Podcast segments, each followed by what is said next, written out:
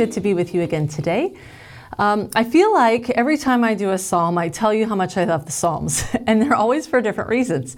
Uh, but I really, really do love the Psalms. And today's psalm, um, I love because it gives us a little bit of a history lesson, um, and and it helps us just just focus and know a good way to praise the Lord. So let's just dive right on in. And I want to see, I'm going to read, we're going to be in Psalm 104 today. And I'm not going to read the whole thing because it's a lengthy one. I'll, I'll leave that to you to read. But I am going to highlight several verses along the way. And I want you to see if you can find a pattern in what I'm going to read. Okay, so Psalm 104, verse 1 starts out by saying, Praise the Lord, O my soul.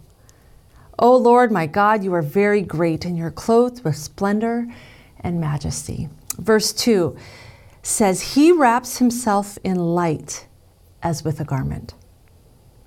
Skipping down, verse 4 He makes winds his messengers, flames of fire his servants.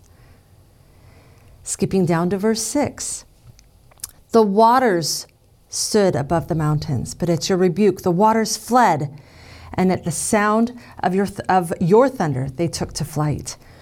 They flowed over the mountains. They went down into the valleys to the place you assigned for them.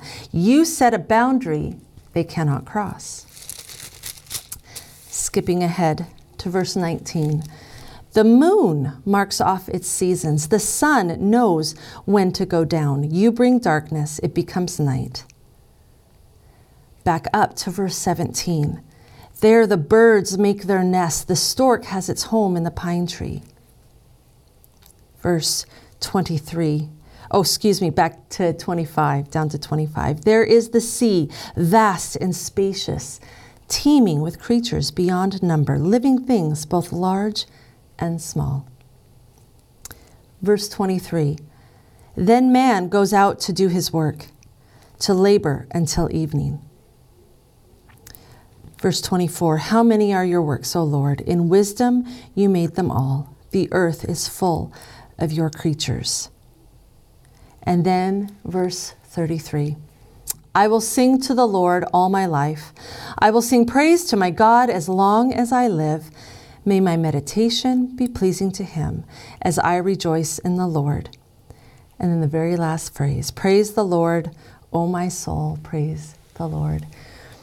Did you catch a theme or um, what was going on there? You know, I read this verse a few times, I read this whole chapter a few times through, and then it struck me that the psalmist here, he um, is writing about creation.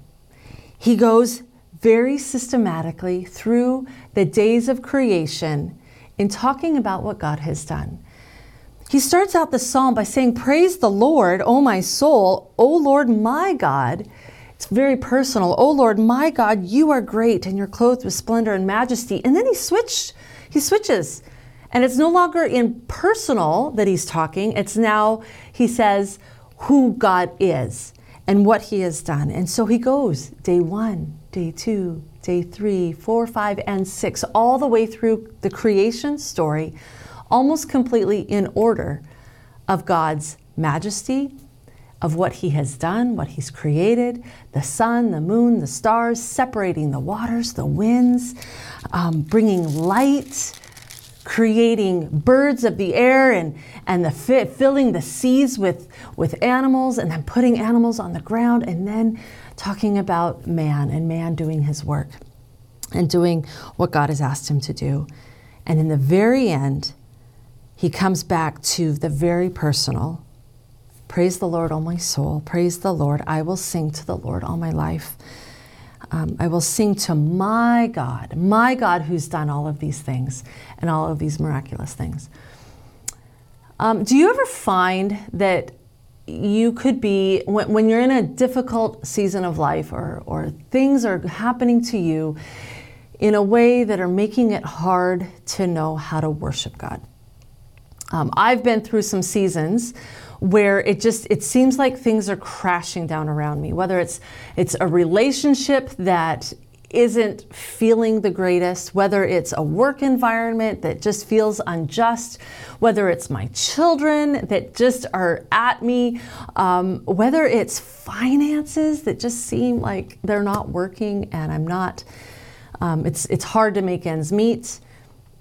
Um, there's, there's a lot of different things that can be happening where, where it just feels like it's hard to praise God because circumstances make it hard. Well, the psalmist here gives me hope that even in the midst of things not going well or things not happening the way I would like them to happen, God is still worthy of our praise. I had a professor in Bible college who um, shared a story with us about how she um, got breast cancer. And it was a very scary experience for her. Um, cancer runs in her family, and so she wasn't sure if she would make it through. And in great wisdom, a friend told her, Write down everything you know to be true about who God is and his character. Write it down now. Spend some time just journaling and writing down the things God has done, who you know him to be, um, whether it's his character, his strength, his might, whatever it is, just write it down because you know it to be true. So she did. And she was telling um, my class this story, and she said it was one of the greatest things she did in her cancer journey because she knew, and her friend in great wisdom knew as well, that it was going to get hard. And she was going to face some really dark days. She was going to question God's goodness. She was going to question his provision. She was going to question whether he was still strong, whether he saw her, whether he cared, whether he was a healer. She would question those things. And so, in those days when it was dark, she went back and reminded herself of the truth of who God is the truth of his character, his might, his strength, his healer, his, his shepherd, his care, his gentleness, his love, his mercy, and all those beautiful things.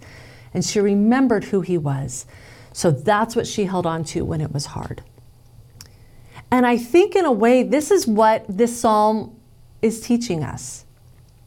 I don't know if it was a hard season when the psalmist wrote this, but I do know that the majority of the psalm focuses on the character, on the creativity, on the might, on the strength of God and what He has done and who He is.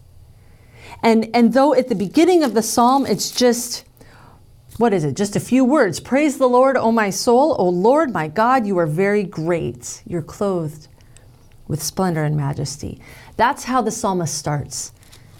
And then from verses 2 all the way down to 32, he's talking about the greatness and the vastness of God. And in doing that, in reminding himself this creation story and who God is and what he has done, he can end with, I will sing praise to the Lord all my life.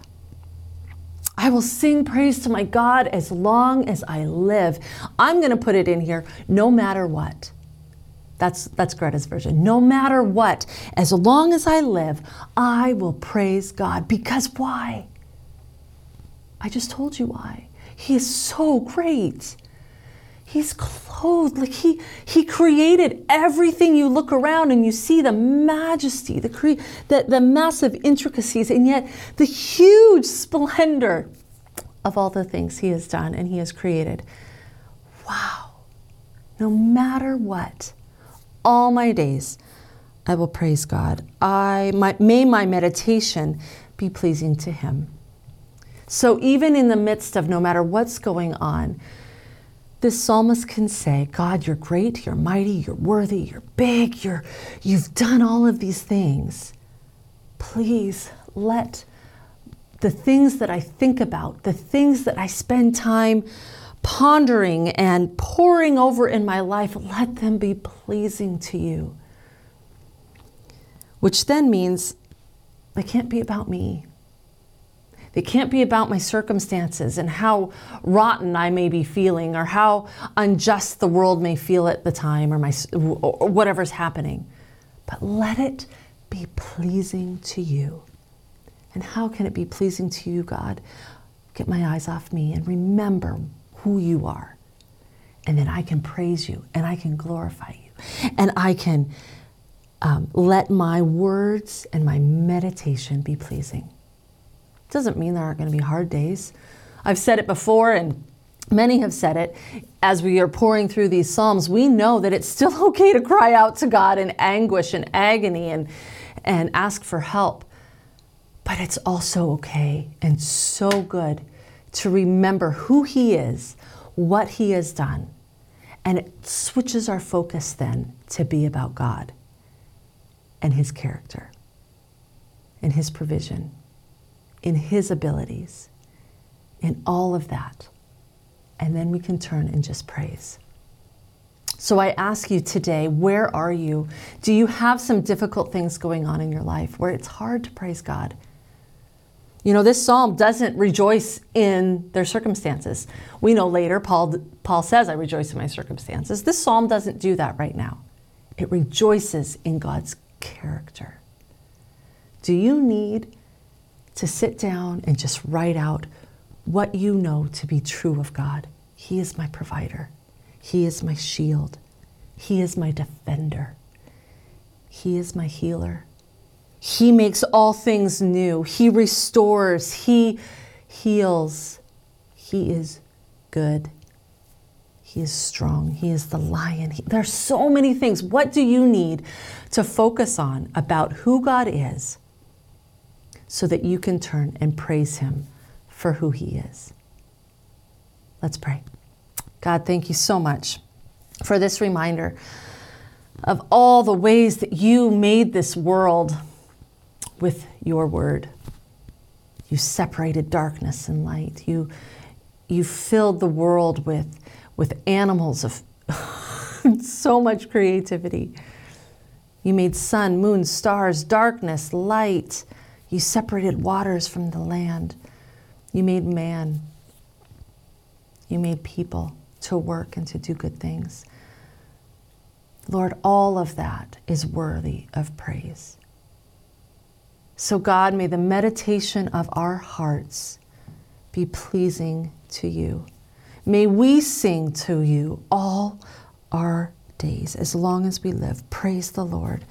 Oh, my soul, praise you, Lord. Amen.